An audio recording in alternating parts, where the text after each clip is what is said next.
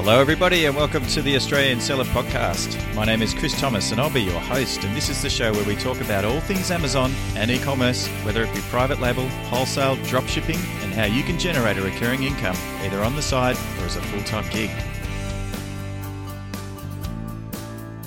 G'day, g'day. Welcome back to the podcast. Today's episode is episode 66. So if you head over to theaustralianseller.com forward slash 066, you'll get all the show notes from today's amazing interview with Neil Asher from Aussie Online Entrepreneurs, who joins me this week. Uh, I actually had another issue with some sound quality because my normal software didn't work, so we had to switch to Zoom. So there's actually a Zoom video recording of this actual podcast in the Australian Seller Facebook group. So if you head over to the australianseller.com forward slash Facebook, you'll be able to watch me and Neil have a little chatsy.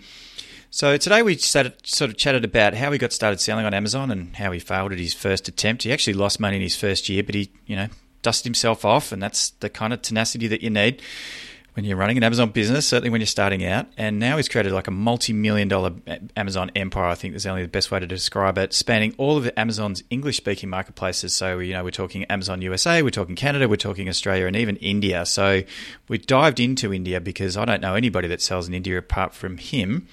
So we talked about what it actually takes to set up in Amazon India and how he's able to to sort of get going there and how the marketplaces work for him. And he also talks about how he drives super cheap traffic from YouTube to his Amazon listings, which is also a fascinating um, little topic in and of itself. Um, and of course, we also talk about Amazon Australia. And of course, if you need some private coaching, if you've done an Amazon course or you're in the middle of an Amazon course with somebody else, or indeed you're just starting out, please shoot me a message over at chris at christhomas.com.au. So that's chris at christhomas.com.au, and we can have a little chat and see how you're going. Or if you like, and lots of people are doing this, which is really awesome, they just head over to book my time over on my calendar, which you can find over at theaustralianseller.com forward slash Chris. Now, of course, uh, India. Early bird discounts will be ending at the end of July. So book now, people. And you can do that by heading over to Megla's new fantastic website, which is over at www.indiasourcingtrip. That's all one word, indiasourcingtrip.com. And actually, last week I joined Megla on a webinar, which you can also watch over on my Facebook group page by heading over to theaustralianseller.com forward slash Facebook. Almost 600 members now, which is pretty cool. And, uh, and I actually showed how one Amazon seller has built a really simple store selling draw knobs of all things, so draw handles. Um, and and this seller has created a little brand, and it's doing around about twenty seven thousand dollars a month, just selling draw knobs and handles. And a lot of these draw knobs and handles looked as though they'd actually come from India. So uh, that's just one example of literally thousands of types of products, unique products that you can source from India. So I urge you to come along with me. And also Tim Jordan, who was back on episode 57, I think, and many, many others uh, who will all be there and we'll all be masterminding and we'll all be sourcing and looking for incredible products and having the trip and experience of a lifetime over in India. Anyway, I'll stop talking now. So indulge me with a few seconds of music and let's hear from Neil Asher.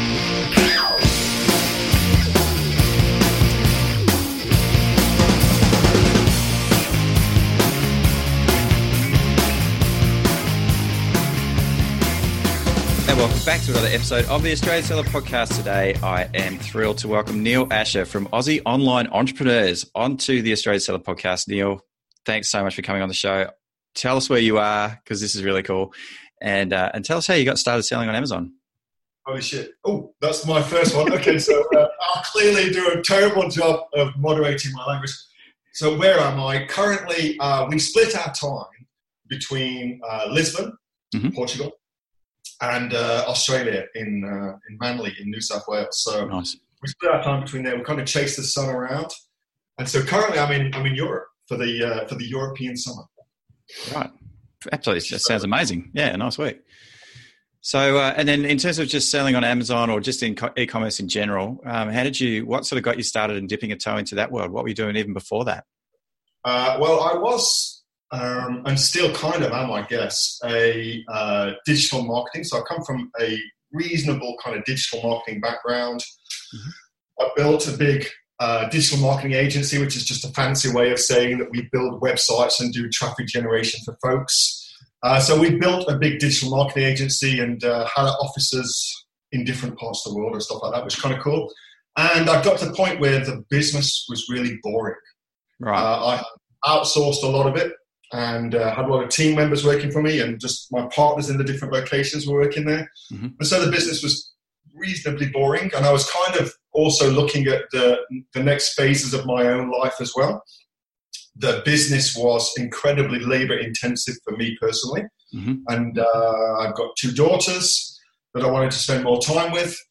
And so I was looking around for different ways of creating an income for myself while mm. still having some fun, but also getting the opportunity to travel the world and to spend a lot more time with my daughters. I didn't want to end up with one of those dads where you kind of never ever got to see them.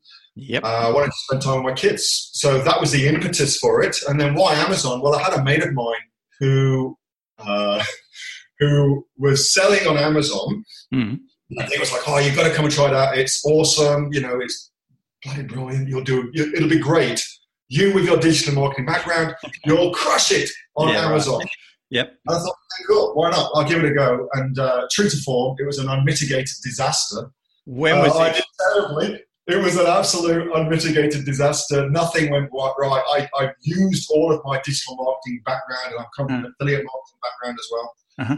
Used all that on Amazon, and of course, it's totally different. Uh, the whole thing is totally different. Uh, and so, uh, yeah, it didn't work at all. And I thought, holy bloody do it. This is going to be a terrible experience for me. I need to pick something else. But, and uh, okay, yeah, okay, go. And so I, I looked at it and, and I spoke with the, one of my business partners, a guy called Matt Duggan, who's in the UK. And I said, you know, that's really embarrassing. And he was relentlessly, you know, paying me out about it. And we had a look at it and we looked at the way that the search in Amazon works. Mm-hmm. And once we'd done that and had a look at the way search worked, and we understood the way that search worked, then it kind of gave me a whole new lease of life on yeah. Amazon. And then we looked at it again, and I put some more things up, but with different research processes, mm-hmm. and they worked reasonably well. I mean, in my first year, I lost money on Amazon. Yep. And, uh, but I thought there's definitely a spark of opportunity, so I carried on with it, and now it's doing. Uh, now it does very well. So when was when was the first sort of crack at Amazon? Like what year was this? Are we talking? Oh, six years ago. Oh, okay, so we're back in 2013 or so at the time of recording yeah. this. Yeah, yeah, cool. I actually started in 2015, and I think I've got a fairly similar background to you in that I ran a search agency for seven years for someone else. Like I was actually a general manager. Um, and uh, yeah, that was a global kind of thing, and I had lots of staff. I was totally stressed out. I think actually um, almost had a mental breakdown at the end, and then we ended up in Hong, Hong, Kong, and that's when I decided, right, that's it. I'm going to, um, I'm going to, you know, create an e-commerce business, and uh, well, I didn't create one. I already had one, but it was a sort of a part-time thing, and I wanted to go full-time on it, and that's um, it's been a lot of fun since then. But for a lot of the same reasons, so you know, I've got kids and I've got a wife, and you know, I just want to spend a lot more time with them, and yeah, so I totally get that. Um, so find as well that you're because for me one of the things which was very embarrassing at the time, coming from an entrepreneurial background where you know I thought my my poo did not stink as far as digital marketing went. I thought I had it completely nailed. You know what I mean? And then to go yeah. into something and just see how utterly different it was was really very humbling, but also really fascinating for me because it, I felt like, wow, this is going to be yeah. Like was learning curve. How exciting! Get some. It's going to be a massive learning curve. Did you have a similar? Kind of thing? Yeah, yeah. Well, the thing was that you know I'd been messing around with Google and AdWords and you know SEO and Facebook ads. You know, as I was starting to come out, and then yeah, to jump on Amazon, it was it was kind of like Google back in I don't know 2003 or four. Like it was quite a simple search engine to game at the time. Once I'd sort of figured that out, I remember watching the launch videos for this um, for the amazing selling machine. I think it was around mid 2013. Um, but I was right in the middle of a Kickstarter project and busy raising some money around a project that I was running at the time. It was actually a, product that I ended up selling on Amazon later um, quite successfully. But um, and I just didn't quite have the time to to do that very first amazing selling machine course which I, I, kind of look back on now and regret because I've got a lot of friends like Matt, Matt Hodge, and a few others that um, that have been through those early ASMs, and that that sort of era of 2013, 2014, and even in 2015, possibly even to 2016, you know, that era of sellers that sort of got on that early when it was really easy. There were nuggets sitting all over the place that they were just picking up and just selling like silicon spatulas or you know, things that you wouldn't even look at today, just, just going absolutely bonkers. So, um, what sort of are you? Do you have like a brand of a store, or do you just sort of just chuck anything in Amazon, and, and you know, or are you very themed and tightly sort of categorized in terms of how you sell? A little bit of both. So um, we have definitely got brands that we're selling on Amazon, yep. and uh, we work those brands and take them into different territories and different marketplaces, yeah. and we've had success with that. But then we also have single products, whether that's through products that we're actually putting on there just to test out, or through uh, products that just seem like a really good idea, you know, and we want to kind of put them on. We don't have a we don't necessarily have a, a long term brand strategy for them, but we can see a short, certainly a short term, medium term money making opportunity there that we'll go after yeah. for sure. Yeah. So a little bit of both. And it also depends on the marketplace as well. So all of our more established brands tend to be in English speaking marketplaces simply wow. because it's easier for us to build them out for, through social media and things like that. Mm-hmm. So it, because we're English speaking, it enables us to focus a lot more on them. Whereas with our other non-English speaking marketplaces, it's a little bit more complex, and so they tend to favour only because of our limited languages. They tend to favour that more kind of here's a great product that's going to work really really well. Let's put it up and then just go hell for leather, sending all the right traffic to it. Yeah, that sort of thing. So English speaking marketplaces, I'm assuming then we've got the UK, we've got America, we've got uh, Canada and Australia. Are they probably the big four for you? Or uh, well, India. India. Well. well, let's talk about India. Uh, I've got a, a, sourcing tour that I'm going to be heading off on in October, and I will be in India, sort of, you know, hopefully sourcing some new products and maybe even building a brand or two out there. But we'll see how we go in terms of how that trip pans out. But setting up in India and selling in India is not something that uh, anybody that I know has done. So, can we talk about that? Because I'd love to sort of just dive in and learn a little bit about the process sure. of of how you've been able to do that. Yeah, uh, well, you know, fundamentally, it it ought to be, particularly when you have come from such an easy um, place like Australia to set up a business. You, you go into these new marketplaces thinking they're all going to be similar to, to set up. Mm. But the, the, truth is that their bureaucracy moves at a glacial pace. it is glacial. And what takes, you know, you can set a business, business up, a PT or LTD company in a couple of hours in Australia. Uh, uh, well, that's a six month process in India. Holy crap. Yeah. And it's not even the hardest part of, of that, the process. The, the actual setting up the business side of things is actually fairly simple. It's just getting the right people on your team, mm-hmm. Uh, finding a director who's a resident of India and is living in India. How did you? How did you do that? How did you find it? Directors. So they've got just like they have in Australia, they've got an institute of company directors, and uh, we just approached the institute of company directors, mm. looking for a policy director. This is the business we're going. Here's our business plan. Mm-hmm. Uh, looking for somebody basically just to sit there and do nothing whilst we build this business and just look after the um, administrative uh, slash regulatory side of yeah all that.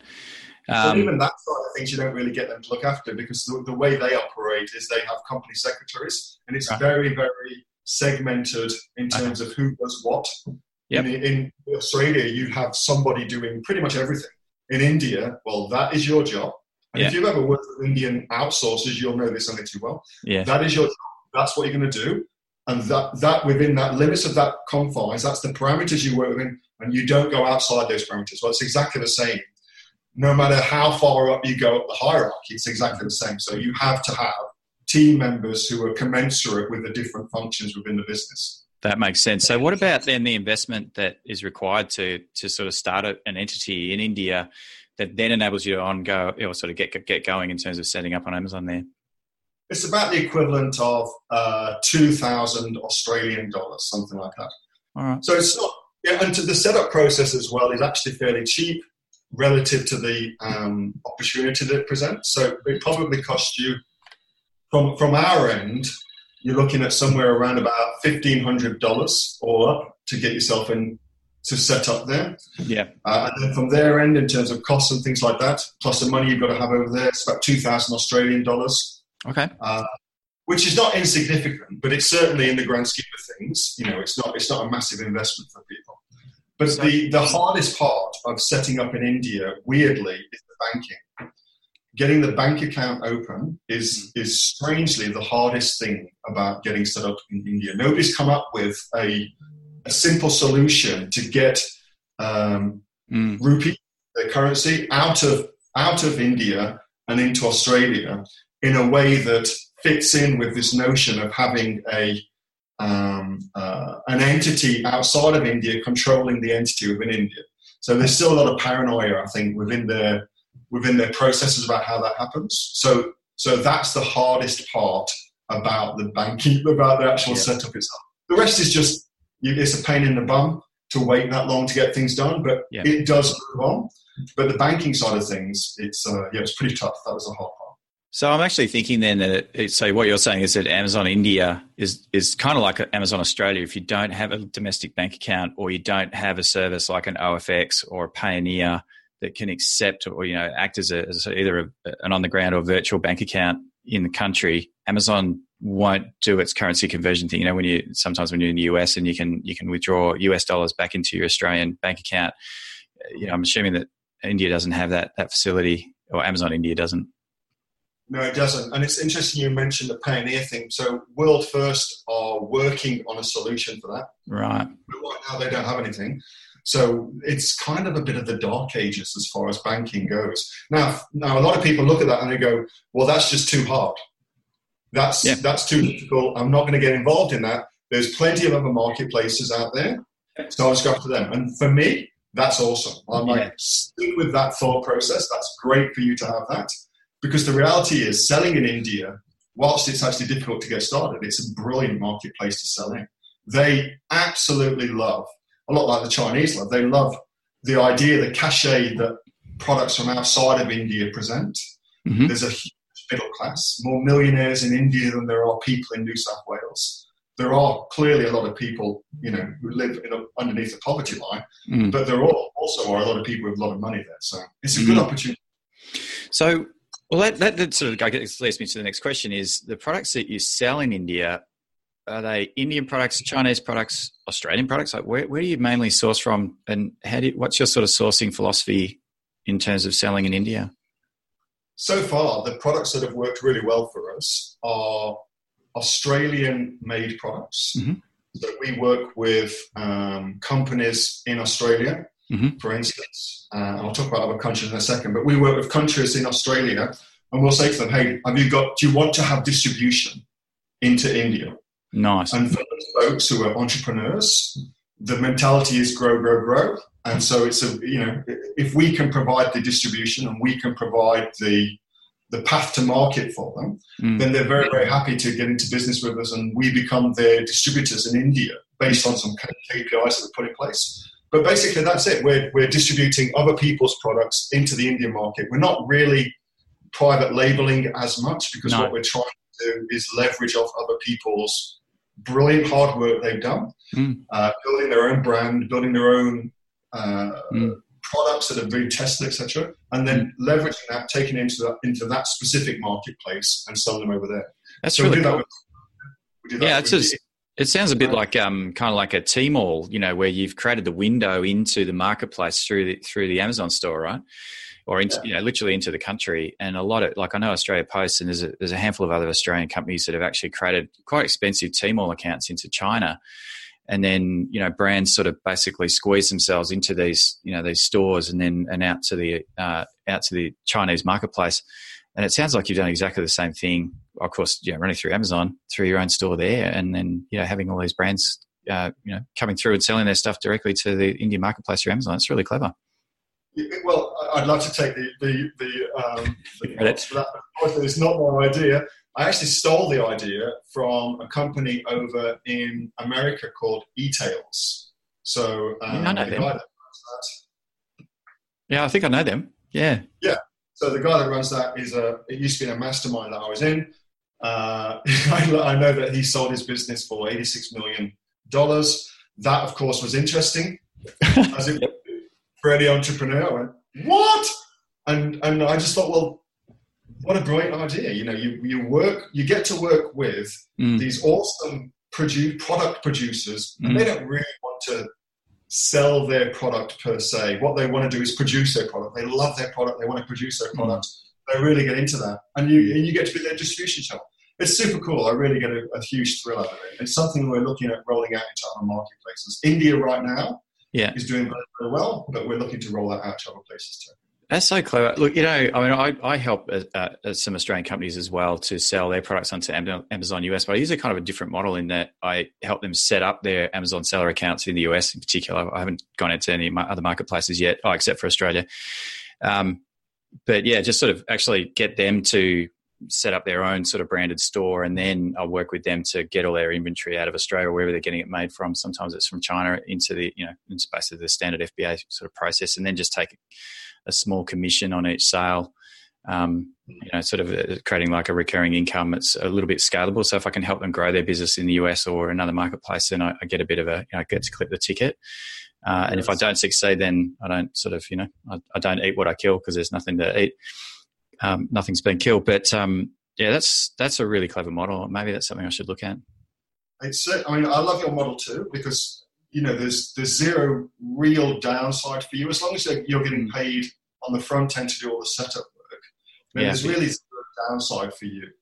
Uh, our model is a little riskier in that we don't. There is no setup cost for us, um, but we have got the exclusive distribution distribution rights within that territory. So we've got an asset, a saleable yeah. asset. We've got the shop front, mm. which again is a saleable asset and so that particular business is, is being built with the, with the attitude of, well, let's build an asset that's then a sellable asset and then exit that business, you know, at, at whatever point in the future. So it's a different model, but two ways of getting to the same point.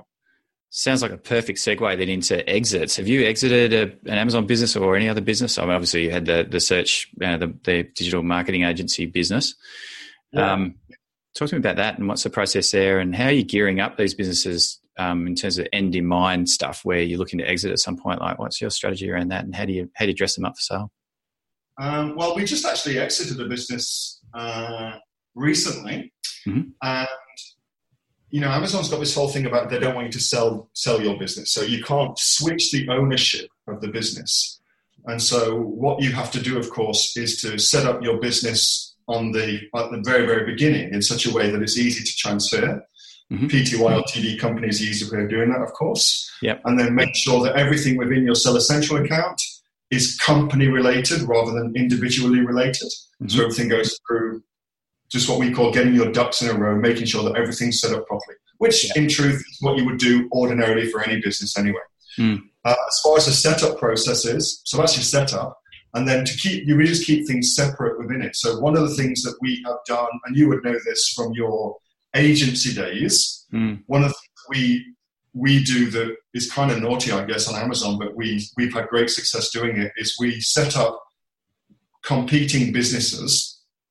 Mm. So if we're selling spatulas, for instance, then we'll set up three Amazon Seller Central accounts, all selling spatulas, but slightly different hot points of spatulas, and then we'll run those three different businesses so that when we're looking to what we're looking to do is dominate the SERPs. And when anybody searches for silicon spatulas, one, two, three, well, they're all our products. So it doesn't really matter what we're getting paid for them. So we started with that mindset, which comes from our affiliate marketing mm-hmm. and my affiliate marketing days. And that overlaid onto selling a business works really, really well because what you end up with is a separate entity that can that has its own persona, its own brand, it's doing its own thing and it's easily transferable. The, the biggest problem that I've found with selling Amazon businesses is, is selling them at the right time. There's no shortage of buyers. In yeah, fact, that buyer market is growing year on year crazily.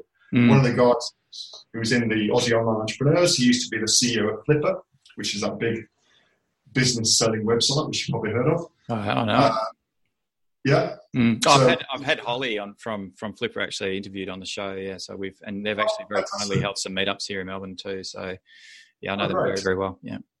So um, you know, he he says that the way that their business was scaling out, Flippa was scaling out, they were seeing a huge shift towards Amazon business being sold. So there's no shortage of buyers for these businesses. Mm. What there's a shortage of is well set up businesses that are being sold at the right time. That's what there's a shortage of. So yeah. for us, it's always a thing of, you know, you try and maximize your exit point to get maximum value for yourself, but you've also got to leave some in there That's right. for the buyer of the business. You can't, you know, sell the the last few gasps on the cigar. You can't sell that. You can't sell that. no, it's funny. A couple of years ago, I actually looked to sell my business through Empire Flippers, um, and I didn't do it, and I'm, I'm kind of regretting it at the moment. But the the interesting thing was that the main guy that wanted to buy my business, a guy called Ace Chapman, and he asked me what would the three things be if you weren't selling a business that you would do to grow it. And That was actually a really telling question that I thought back on later. I said, look, I'd probably expand to Europe, and uh, you know, I was working on some some new product ideas with a with a supplier in China, and and I think there was one other thing I can't remember what the third thing was, but um, but the thing was that he was just like you were saying was looking for is this the last gasp on the cigar, or, or is there a way that we can move forward and grow the business? And um, you know, uh, so and he's actually a really interesting guy in that the way that he works is that he's got a lot of high net worth individuals on so the right hand side where who are investing uh, some money with him directly, and he just acts sort of like a broker in the middle. And then he's got an operational team of Amazon experts on the left hand side that take the businesses that he buys from people like us. And then that, what they do, their job then is to grow those businesses and then and then exit them within about you know twelve to two, 12 months to four, 24 months for you know a multiple of one x, one point five x to two x or higher if they can get it. So you know, um, just a really smart guy. I'm actually sort of looking at that model at the moment, wondering if I can set that up myself because it's a much easier place to be than in the you know in the trenches of, of setting up Amazon businesses and running them and growing them from scratch and all that fun stuff. So I love that because it kind of plays into the. A couple of my friends do a lot of mergers and acquisitions, and so it kind of plays into that where you're raising capital. Yeah, I've done Amazon businesses myself, but not in that kind of model. Mm. And then you're that capital to go and acquire things. One thing that we found, um, which is really really important with the sale of things, just to come back to what you were saying about Yeah. what things you do, is uh, systems, but replicatable systems into other territories. Everybody wants to grow their businesses. Everybody wants to feel that they, they've got some blue sky there. Yeah. And so once you've actually got uh, replicatable systems whereby you can actually say, well, here's the marketing that we do for this particular Amazon business in this particular marketplace. And let's just suppose we're running, I don't know, Google ads or Facebook ads or YouTube ads or something like that to it. And we're running that through either through affiliate links so we can track it or through coupon codes so we can track it, whatever the tracking method is. Well, we can then say, well, look, these are the stats. These we know if we put in X dollars here, yeah, we can turn that X dollars into X plus whatever, X and Y here as a result of that marketing. So here's what we were able to do in Australia with that model. So now what we'd be looking to do is scale that out into America or India or the UK, whatever it may be, Mm. and look at the difference here between the traffic that we're able to buy in Australia and the traffic we can buy in America and the traffic we can buy in the UK. And if we scale that out, Mr. Prospective Customer, then here's what you can expect to get based on the models that we've already built. So that's that's one way we work with that. that's really smart. It works Um, really well. Talk to me about how you use social. You know, I think you mentioned Facebook. You use um, you mentioned YouTube. How do you use those platforms to drive? I'm assuming traffic into your Amazon stores and and or uh, you know either the store or the trap or the products themselves that live within it. Like, what's your strategy around that? Uh, we've got a few different strategies. Um, depends on the product. That will really dictate the strategy, you know. So, but let's just take something which is working like unbelievably well at the minute, which is YouTube. Mhm. So, YouTube and the YouTube marketing we're doing, it's it's you know you you talked about Google back in the day being such like the wild wild west. Well, YouTube still is the wild wild west as far as being able to acquire customers very very cheap to these Amazon businesses because right now there's an inordinate amount of um, uh, space available for let, as it were, for advertising, Yeah, and not many people asking to rent that space out. So what that does, as it does in many marketplaces, is it drives prices down. Yeah. So right now you can acquire um, ad space Mhm. super cheap on YouTube simply by virtue of the fact that not many people are actually going after that ad space. So it's it's a very very forgiving traffic source because because it's so cheap. You don't need to be an expert to get a great result. You can kind of be a beginner and put something up. And you know, it's an old maxim in advertising that you can put the, the worst uh, marketing message in front of great people and you'll make sales. But if you put the best marketing message in front of terrible people, you'll never ever make sales. It's kind of like trying to sell, you know, dog leads to cat lovers. It's never ever going to sell. No matter how good your marketing is, yeah. it's never going to work. And so YouTube's the same. YouTube allows us through Google, through analytics to target um, people. You can also do remarketing. So if you can get your customers' email addresses, you can remarket to them on YouTube. And what we're doing is we're we're running two basic campaigns, mm-hmm. which do very very well. Uh, the first campaign we run a video view campaign, and that's where we set up a video, and we'll look to have say a 90 to 120 second long video talking about the product. Typically, it's it's laid out in a kind of video sales letter format yep. with somebody with a face talking to camera. Mm-hmm. Hey, have you do you ever are you interested in bass fishing? Would you like to learn more about bass fishing? There's nothing better when you're a bass fisherman than sitting down with your buddies, drinking a beer or two. Yeah. If you agree, watch the rest of this video, and I'm going to show you how to improve your bass fishing, and and you know you can mock your mates mercilessly, that kind of thing. You know. Mm-hmm. So a couple of interesting things with that. The way that YouTube currently works is their ad view mm. for an ad is when you pay for an ad, an ad view. Mm-hmm. But an ad impression, just like on any other platform, you don't pay. Well, turns out that, uh, that they don't start counting a view until 30 seconds into the video. so you get 30 seconds of free where you can talk about your product and basically qualify your customer. So your first 30 seconds, it's all qualification. Mm-hmm. If, you, if you don't like what I've got to say, skip the video. You would have seen those skip things. Well, as long as you skip a video within the first 30 seconds, the person whose video it is doesn't pay. So that's free for them. So you're only paying after 30 seconds, which is just, when you think about it, it's gold. It's absolute well, it gold. So they're pre-qualified at that point. I mean, they've been through the video to that point. I mean, they're pretty ready. They're pretty. It sounds like they're pretty red hot and ready to rock and roll. That's right. If you've done a good job in your video, you basically you've done all the pre-qualification. After that, you're yeah. doing all the selling, and then all you're doing is saying, "Here's where you go to buy." Talk to me about the production though. Like, do you hire people to do? Do you do it yourself? Like, how do you? Who shoots a vid? How do you get this scripted up and shot and all that iPhone.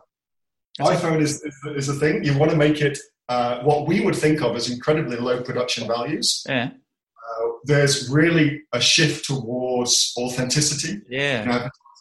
And because of that, um, you just want to be yourself on screen with an iPhone, kind of holding it, looking into it. That con- consistently outperforms a model doing a, a, talk to camera consistently. And if you're feeling a little bit shy and you're not even like, oh, I couldn't put myself on, on camera, that's never ever going to work, mm-hmm. then a voiceover of a PowerPoint mm. works half as well, but it still works. But it's, half as well, but it still works, you know? Yeah. So if you're a little bit shy, then, then that will work too. And as I said, it's a very forgiving platform yeah. simply because of all the, space available. Yeah. It's so cheap. We get, we get clicks what you would what we think of as click for two cents. Yeah, now, that's crazy. Two cent a click, it's just nuts. I mean, if you can't, if you can't make sales at two cents a click, there's something seriously wrong with your product. Give up. Um, speaking of advertising and cheap clicks and stuff like that, why don't we just switch gears and talk about Amazon Australia because they've recently launched the advertising in Amazon Australia or sponsored ads. Um, yeah. It's pretty limited, but I've already. I mean, I've I set it up as soon as it started, obviously, because you know first to market stuff and supply and demand. There's a lot of there's there's you know plenty of supply and no demand. But um, that's a really bad analogy, by the way. Um, just park that. But uh, but what I found was like that my clicks are around about two cents each. I mean, it's just ridiculously cheap to advertise on Amazon, Amazon Australia. Is that something that you've you've had a crack at as well? Or? Yeah, for sure. I mean, you that's great. Two cents a click is awesome. You've done yeah. great job with that setup. Clearly, um, yeah. It's it's like anything, you know, and you would know this. If it's that first to market thing, you want to Amazon's an interesting search engine because it's a self fulfilling prophecy in many ways. Once you start making sales, Amazon's all based on your sales and sales driven, although there's shifts towards some other things right now. But, mm. but for the most part, it's based on how much you sell. Once you start making sales, it moves you up the rankings. Once you move up the rankings, you make more sales. Once you're making more sales, you get more reviews. Once you get more reviews, you make more sales. it's a self fulfilling prophecy. So it's the yeah, flywheel. the, a, a part of anybody's marketing mix to be using Amazon PPC for sure. Yeah. So how are you finding Amazon Australia? Obviously, you're selling here. Um, well, from there in Portugal, but um, what was what's your experience like? Did you jump on early with Amazon Australia? Do you have any sort of um, tips about yeah. you know sort of ways and strategies that you use to to promote or sell products on yeah. Amazon Australia? Well, it's uh, it's kind of it is definitely a mixed bag, Amazon mm. Australia. So some things that I mean, right now, as far as our as our marketplaces we sell in, it's the fastest growing marketplace that we're in. Wow. That sounds great for me to say that, but the, but you know, you can be the fastest growing and still not making much money. You know, so there is, you know, it has to be taken with a liberal grain of salt. Mm. But I do I do see you know, medium to long term, great potential for Amazon Australia. It's not making us loads and loads of money by any stretch of the imagination. Mm-hmm. Uh, but what we're what we're doing and what we continue to do is to invest into it because you know once you've secured that real estate on Amazon, then all you're all, all you're doing is just waiting for the waiting for the customers to start coming. And Amazon's got a very good knack of dominating marketplaces. It's a pretty solid bet to make on on the business that they're doing. Yes. So, you know, for, for us, it's not it's not amazingly profitable. Well, it is profitable, but it's not amazingly in terms of the amount of money we make. Yeah. yeah. But it's the fastest growing. We continue to invest into it. I continue to think that it's the best opportunity right now in all the marketplaces, certainly the English speaking marketplaces. I think it's still the best opportunity out of all. Excellent answer. It's funny you should say that because I'm sort of th- saying things like, you know, oil diffusers. Now, that's not a product that you would go anywhere near in a heartbeat, no matter how experienced a seller you were in the United States or indeed just about any other marketplace. But in Australia, you know, the I've just been just to, just for fun. I was just watching the oil diffuser market in Australia, and you know, these top sellers now are up to I think they're almost up to 500 reviews. I mean, that is talk about building a moat. I mean, these guys started with nothing. They started with no reviews like everybody else but they've invested and invested and invested in the platform. And it just, you know, like in a lot of these really competitive and what were normally saturated marketplaces or, or categories in other marketplaces, um, yeah, it's kind of like there's a lot of flag planting going on on Amazon Australia. Um, so yeah, I, I think there's. I, speak to that. I mean, I think the idea of building the moat is really really cool. One thing that we have done that's worked really really well for us is we go to every other marketplace and look at their bestsellers list. So we've got a piece yeah. of software that scrapes this data. Mm-hmm. So we go to the marketplace in America and look at the bestsellers in all categories in all different nodes. So we'll look at all of those. Mm-hmm. And then we'll take that, go to the UK, do it again. What's the bestseller in this category? What's the bestseller in this category, etc., etc. Look at all the different nodes. We do that in all marketplaces. And then any product that is consistently across all different marketplaces is a bestseller. Mm-hmm. Right now, that is a crazy good opportunity here in Australia. That's exactly. a crazy good opportunity here in Australia. So it's interesting you refer to that. You know, the, the thing that we nobody would have like yoga mats. You'd never go near yoga mats. You know, not in a million years. But here in Australia, well, that's actually not a bad idea. That's not a great, you know, it's not it's not a bad idea to go for that because you can build that moat. Yeah. You can get that real estate. Yeah. You bet. Um, one of my previous guests on the show was uh, Liz Cassidy from FBA Prep Australia, and she obviously, does, well, not obviously, but she does a lot of. Um, she has a prep house here in, I think it's up in Sydney, and she has a lot of products coming in from overseas that she prepares and then on ships into Amazon. And um, yeah, she she's also saying that she's seeing a lot of, you know, international sellers, domestic sellers sending a lot more inventory to her to to on ship into FBA. Um, so, and what she said is that, um, you know, when she started out, it was a pretty risky kind of thing to do, right? Set up a prep house. I mean, obviously, in other countries all over Europe and all over America, you know, there there are heaps of prep centers that help you, you know, pick, store and label up and prep, prep your inventory and send it in.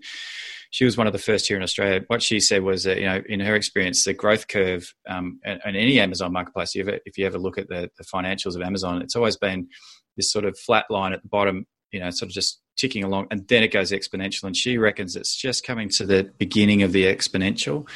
And I think just on that, that we're also seeing Amazon working really hard to acquire new customers here in Australia. We've got Prime Day coming up. This is a big, big thing for Amazon Australia to get as many customers as possible through and becoming Prime members. And so their push on attracting more customers it's been a huge focus for them. I think they're kind of parking the we're not we don't think we quite need merchants yet, but well, you know, sort of a separate thing, but they sort of started with that, but now they're really pushing hard on their customer acquisition. And that I think is if they can really nail that that piece of the pie, that's when Amazon Australia should really take off. And if you've done the hard yards to this point, got yourself a few reviews under your belt, ranking well, um, I think you could you could do really well.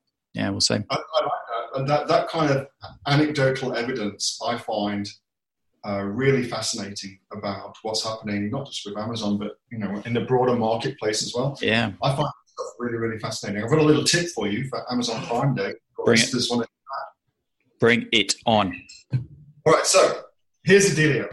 So we know from looking at the search engine results page and looking at how things rank that the day you do a product launch on, on Amazon, if you combine outside traffic, Facebook, Google, YouTube, whatever it might be, yep. with that launch, you get on average an additional 50% boost in where your product lands in the search. So clearly, Amazon likes outside traffic, and that would speak to what you were saying about new customer acquisition for Amazon.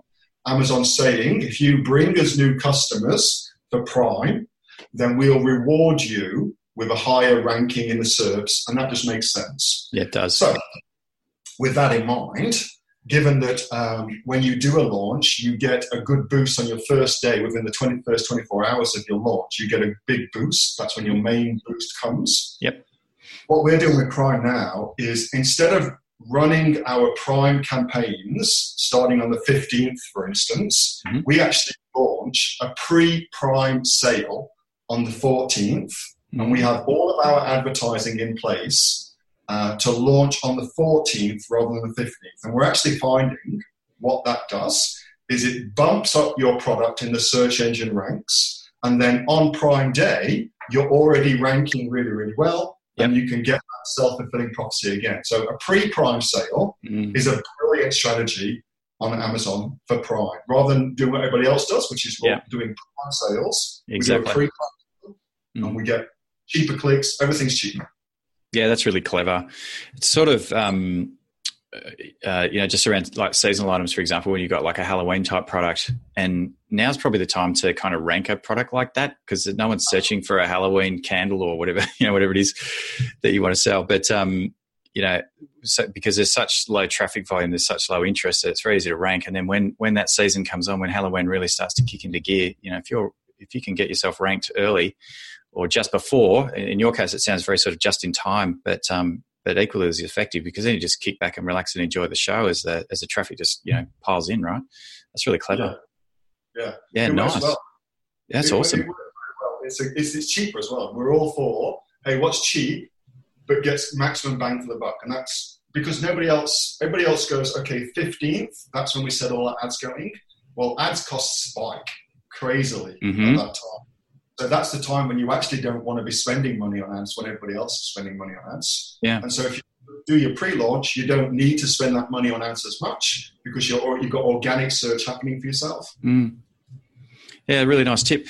Hey, um, we're coming close to the end here. I just wanted to maybe ask you a little bit about Aussie online entrepreneurs. Um, talk to me about that, and yeah, what, how does that, what's happening there? Uh, we've been going for about three years. It's a community of um, Australians all selling things on Amazon. Most of us are selling on Amazon in Australia, uh, in America as well. We let a few Kiwis in as well every now and again uh, to keep things interesting. Yeah. And uh, it's just a really great group of people who are all doing the same thing, building their businesses at different phases of the business building process, mm-hmm. from complete beginners to folks who are making six figures, seven figures, eight figures in some instances, wow. selling things on Amazon. Yeah. Uh, we offer helps, heaps of help and support. We keep folks up to date with what's happening on Amazon, give them great tips like some of the things we've shared today, and a lot, lot more.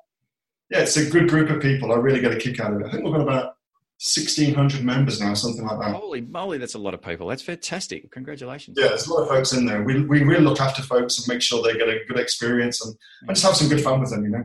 As long as here's the thing, as long as people are making money, yeah. on their Amazon store, they're happy to stick. They're happy to stick around and be a part and parcel of the Aussie online entrepreneurs. The second that, that doesn't work for them, then they're out of there. That's we don't have a a big kind of upfront investment to come and be in the Aussie online entrepreneurs. We don't do that. Uh, instead, what we say is you should take that money and you should invest it in stock for your store. Mm-hmm. That will give you a better education than anything, you know, anything else. Yeah. The process of getting started. So what we do for you instead, we make it very, very reasonable for you to get involved with us, mm-hmm. and then we give you this help, the support, the guidance, and the tips and strategies that you need to start selling on Amazon. So is that more like a monthly or some kind of subscription model? Is that what you exactly that? It's a monthly monthly subscription rather than a you know three and a half thousand dollars, whatever it is. Just like five thousand Australian dollars. you know, it's a lot of money. I mean, for me as an entrepreneur, I don't know about you, but for me as an entrepreneur, I just think it's nuts spending that much money. I truly, truly do. Whilst I genuinely believe in the value of education, mm-hmm. I, I don't I don't get that that's a good sum to invest. Just as an entrepreneur, it doesn't make any sense to me. So yeah, we set things up differently. It's a monthly subscription. It's like seventy seven bucks a month. Mm-hmm. Makes it really makes it really cheap for people to get involved. Mm-hmm. And uh, and there's no long term contracts, no long term commitments. That way, the emphasis and the responsibility lies with us to keep delivering on our promise. The second we don't, you're out of there. No harm done. Yeah, yeah, that's awesome. All right. Uh, how do we get in touch with you? Uh, AussieOnlineEntrepreneurs.com.au. That'll do. If we wanted to contact you directly, could we? Can um, audience? Got a question for me? Anything that we've talked about today, you want yep. to contact me directly? It's hello mm-hmm. at roarlocal.com.au, and roar local is spelled R O A R L O C A L. Roarlocal.com.au. Fantastic. I'll pop it in today's show notes and all the other all the other goodies or any other links that I can think of. Uh, perhaps even a link to Amazon India. Neil, I want to say massive thanks for spending a good sort of 30, 40 minutes with me and, and the audience, and, and it's just been amazing. So thank you so much for coming on the show. Mate, I really appreciate having you having me on the show. I've actually learned some cool things too, which is always nice to do. I'm, I'm really oh. interested in it. So, so, really, thanks so much for that. All links and show notes for this episode can be found over at theaustralianseller.com forward slash podcast. Don't forget to subscribe on iTunes, Stitcher, or your favourite podcast platform. Sign up to my email over at theaustralianseller.com and I'll send you a note each time I publish a new podcast episode. Thanks so much again for listening.